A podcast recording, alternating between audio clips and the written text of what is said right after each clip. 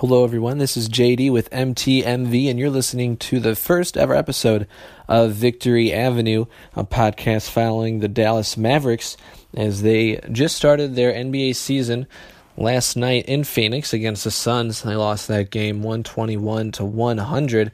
Although it was much closer than that final score indicates, the Suns really got hot there in that fourth quarter towards the tail end, those last six minutes or so. Up until then, it was a pretty competitive game. We're going to be looking over how that game went for the Dallas Mavericks. Uh, rookie debut for Luka Doncic, Dennis Smith Jr. starting his sophomore season, and their big free agent signing, DeAndre Jordan, also playing his first game with the Dallas Mavericks in the regular season. So let's get to it. We're first going to discuss Dennis Smith Jr. He had himself a pretty bad game, honestly. He played 27 minutes, scored 13 points on just 6 and 19 shooting, 1 of 4 from deep, didn't get to the free throw line at all.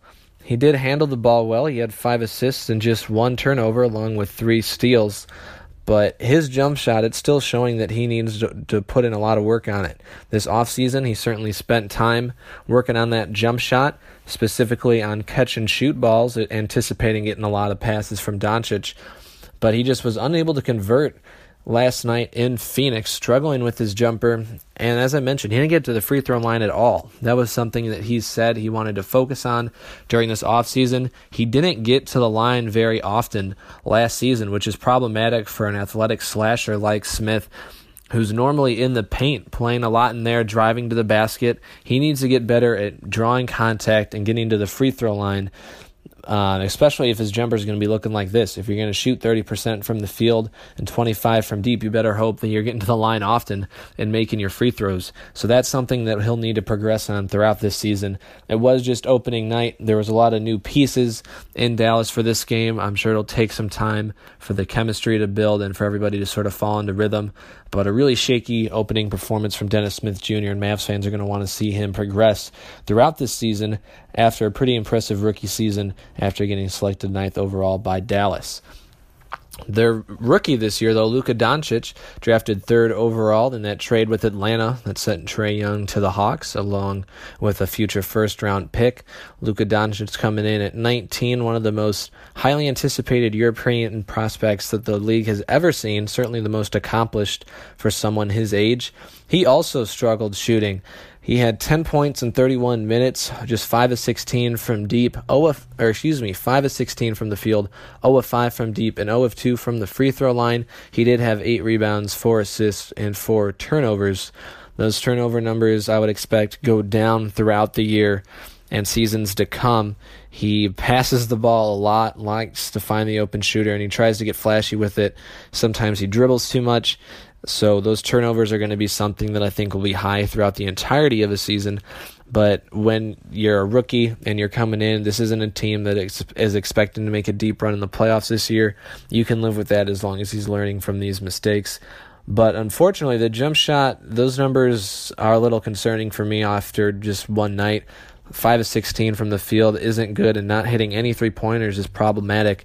If Doncic wants to have success in this league, he's going to be need to have success with that jumper to keep defenders honest. He can't just be a flashy passer. He needs to be able to force defenders to guard him at the top of the key on those pick and rolls. The defense, if you're Doncic, you want them coming over that screen because they're afraid of you shooting that shot. That'll allow you to get to the rim and find that open man like he prefers, but you need to be able to knock down those shots if you want to have the um, facilitating opportunities that Doncic and the rest of the Mavs hope that he's able to create. His athleticism was something that was concerning coming in to the league. I didn't see too many weaknesses there. He does need to add a little bit more muscle to his body. Speed defensively is going to be problematic at times, but in terms of the open court on offense, he was able to beat people down the court. We saw him make a layup over Ayton in the third quarter on a fast break after getting a rebound. He's shown that offensively he can push it and be quick and fast and crafty with the basketball, which is really where you need him to be speedy. Obviously, defensively, you would like to have that speed, especially in the West when there are so many good uh, guards out there. They have him listed in the box score as a power forward Um, that's where he started Dennis Smith at the one, Wesley at the two, Dorian Finney-Smith over at the small forward spot, and then Doncic at the four, DeAndre Jordan at the five. Doncic may be listed right now as a power forward, but at the end of the day, he's a guard. He brings the ball up. He's a wing. Um, and you need to be able to play perimeter defense out there, even if you are a four, with all the switching that's going on. Even if you want to make the argument that he actually will be a four, you need to be able to play perimeter defense, and that'll be something that you want to see him progress throughout this season as he continues to get in shape and work on that body. He is just 19, and it may take a few years for us to really see what that full potential is. But he saw we saw flashes of that ball handling, that I basketball IQ, his passing ability. That's right where everybody expected. He did finish with just four assists, but he certainly set up a lot more teammates than what the box score shows.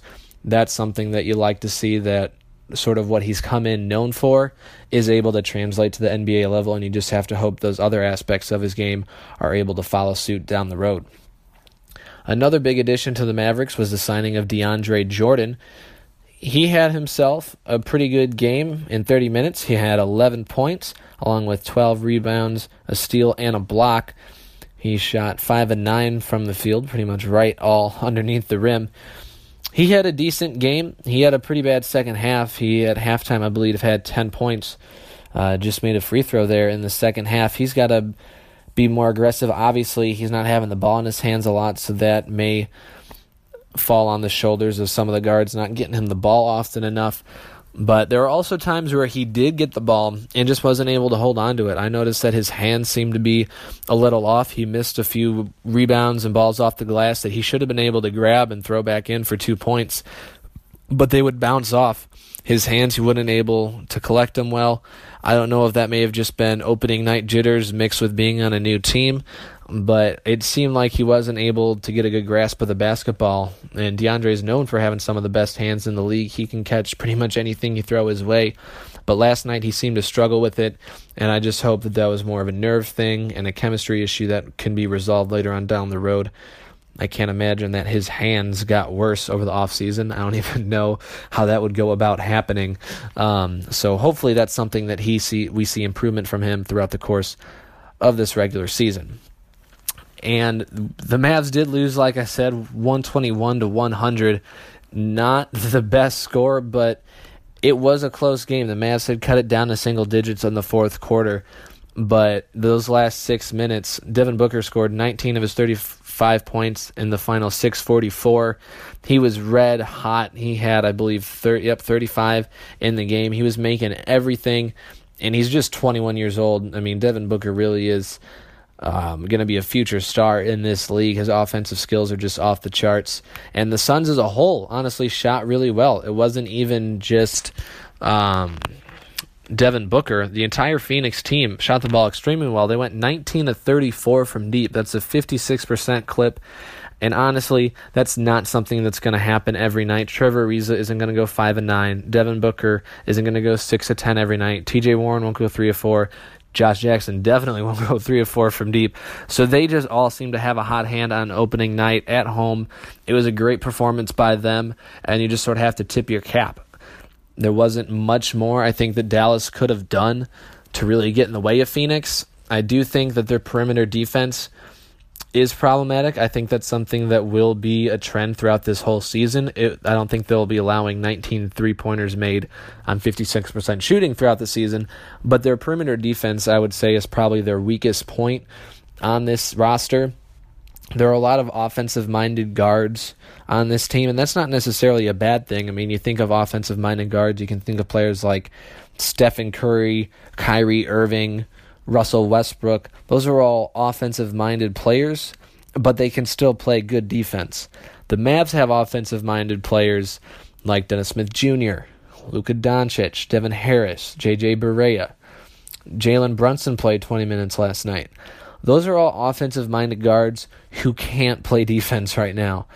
Uh, it's not even that they're just better at offense and defense, they really are just bad defenders. And so that's something that the Mavs will need to either solve in house through practice and training or they're going to need to go out and pick up some better wing defenders because right now Wesley Matthews and Dorian Finney-Smith are the only players who are even at, I would say, average defending levels for the perimeter. Harrison Barnes, I would throw into there as well, but he's injured. He sat out last night, and he's someone that I think the Mavericks really missed. I think you could see it. They didn't have who will be their primary scoring option out on the court. I think that's something that'll help prove their numbers. They only shot 30% deep, from deep. 43 from the field overall. I think Harrison will help those numbers bump up a little bit and will allow for better defensive players coming off the bench once you move Dorian Finney-Smith back into a role player position and Harrison Barnes back to the starting three spot. Barnes can guard basically two through four. And in a league of switching, that's going to be really helpful to have him back whenever they do. He suffered, I believe, a calf injury, if I'm not mistaken, in the preseason and hasn't played any preseason games. So hopefully that'll be someone who can come back soon and improve that perimeter defense. But if the Mavs are going to make any sort of move this season in terms of a trade or free agent signing, I would have to imagine their priority would be adding some more perimeter defense because they've shown a lot of weakness in that area last night, and I don't think that's going to be an anomaly. I think Phoenix shooting that well will be an anomaly, but I think that at the end of the year, Dallas could be in the bottom of three point defense, and it's because they're personnel just don't fit locking up the perimeter. And in a league where three pointers are encouraged for everybody to shoot, you need to be able to have guys to try and close out, get a hand up in a face, and make those shots contested. They did a decent job of that at times that there were moments where they got a hand up in the face of a Phoenix Suns player and he just happened to make a shot. I think Phoenix made a lot of good shots last night, but there were also times where rotations were late uh, they were get, backing up, giving too much space. They were going under on the pick and rolls. Those are issues that need to be fixed, and I don't see it happening in this season. So Dallas will have to really outscore teams. I don't think you're going to see a lot of low scoring games against Dallas. I think there's going to be a bunch of shootouts, and you're just not going to be able to win a game in the NBA when you shoot 30% and the other team shooting 56 from three point land. Hopefully, they'll be able to sort of meet in the middle and close that gap a little bit so it's a little bit more even.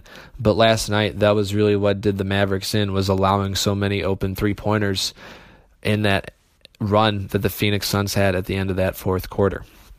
The Mavericks, it was a. I would say a disappointing opening night. Honestly, there were a lot of hopes. People thinking the Mavericks can be one of the teams that snag maybe an eight seed or just fall short of it. I don't think they're a, a, serious playoff threat to anybody, but this is a good young team, and I think we were hoping for a little bit more from them in their opening night, especially against a team like Phoenix. Devin Booker just coming off an injury. He hasn't played in a long time. For him to go off for 35, allowing a rookie DeAndre Ayton to go off for 19 points. Trevor Ariza had a hot hand. I mean, it just, you can go on and on about how many Phoenix players had good games. And if you're Dallas having so many young stars like Doncic and Dennis Smith, who you are expecting to make impacts this season, to see them struggle so much is a little concerning. But hopefully they'll be able to turn it around and have a good game on Saturday. They play next in Dallas against the Minnesota Timberwolves. They're having some turmoil of their own in Minnesota, so hopefully they'll be able to get a win and even up that record at one and one.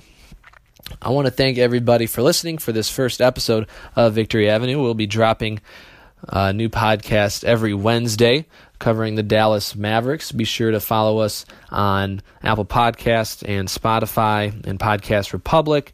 You can listen to all sorts of our different programs covering MMA, NFL, NBA, baseball. You can find everything you like here on the My Team, My Voice podcasting network. So thank you again. And until next time, this is My Team, My Voice.